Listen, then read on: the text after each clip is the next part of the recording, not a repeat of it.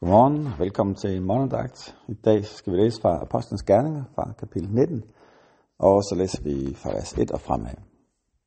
Mens Apollos var Korinth, var Paulus rejst gennem egne ind i landet og var kommet ud til Efesos.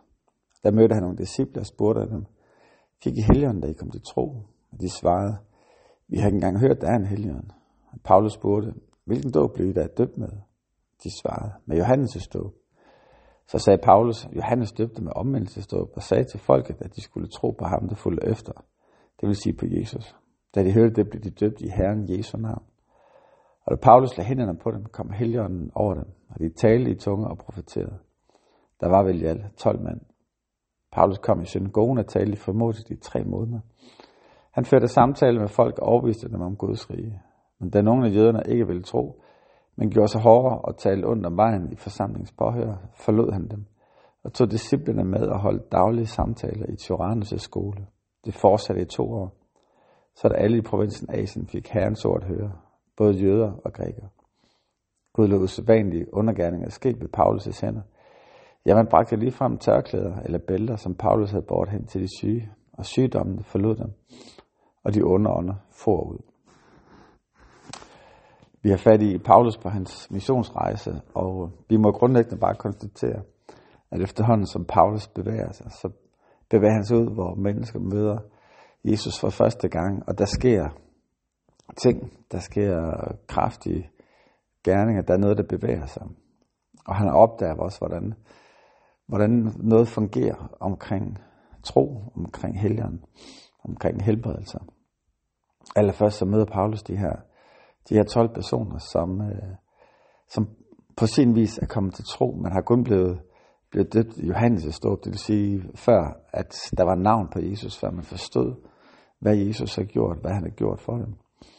Og derfor så bliver de døbt igen, kan man sige, eller blev de døbt for første gang til Jesus.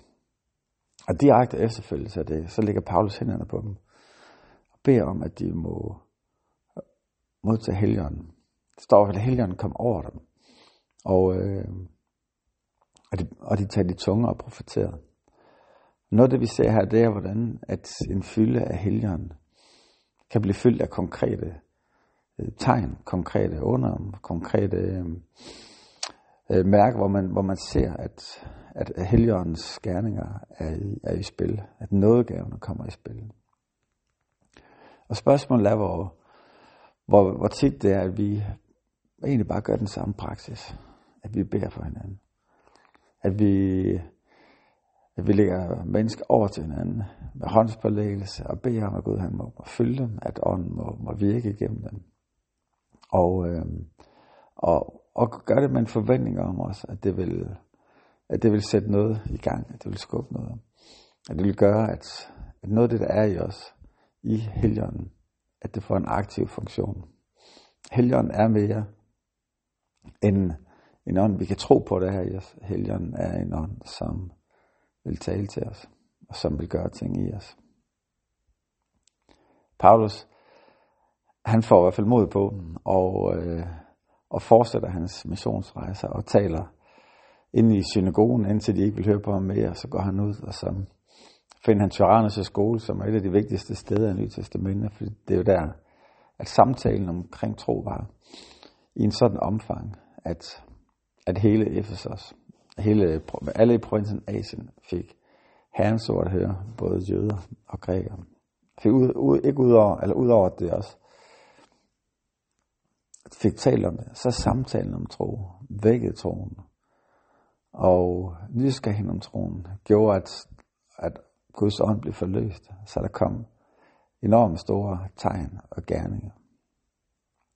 Og det er det spor, vi ser igennem apostlenes gerninger. Det er der, hvor, hvor Guds rige bliver forkyndt. Der var samtalen omkring tro.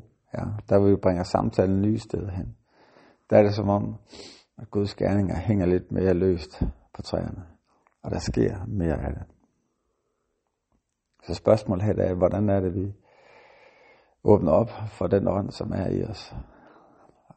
Vedvarende lader os fylde. Vedvarende giver plads vedvarende søger det, som er i ham. Hvordan er det, vi bringer samtalen omkring tro ind i nye steder, Og, og så det kan forløse åndens kraft. Ikke bare til, til os som tror, men også mennesker, der ikke tror.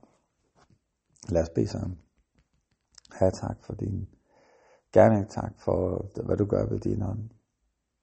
Jesus, tilgiver os, når vi holder det for os selv, når vi ikke er opmærksom på, hvad det gør, og hvad der ligger i det her.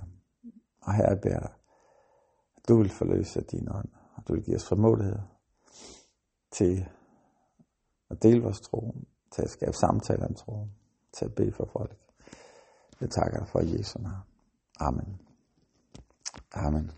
Ha' en rigtig dejlig dag.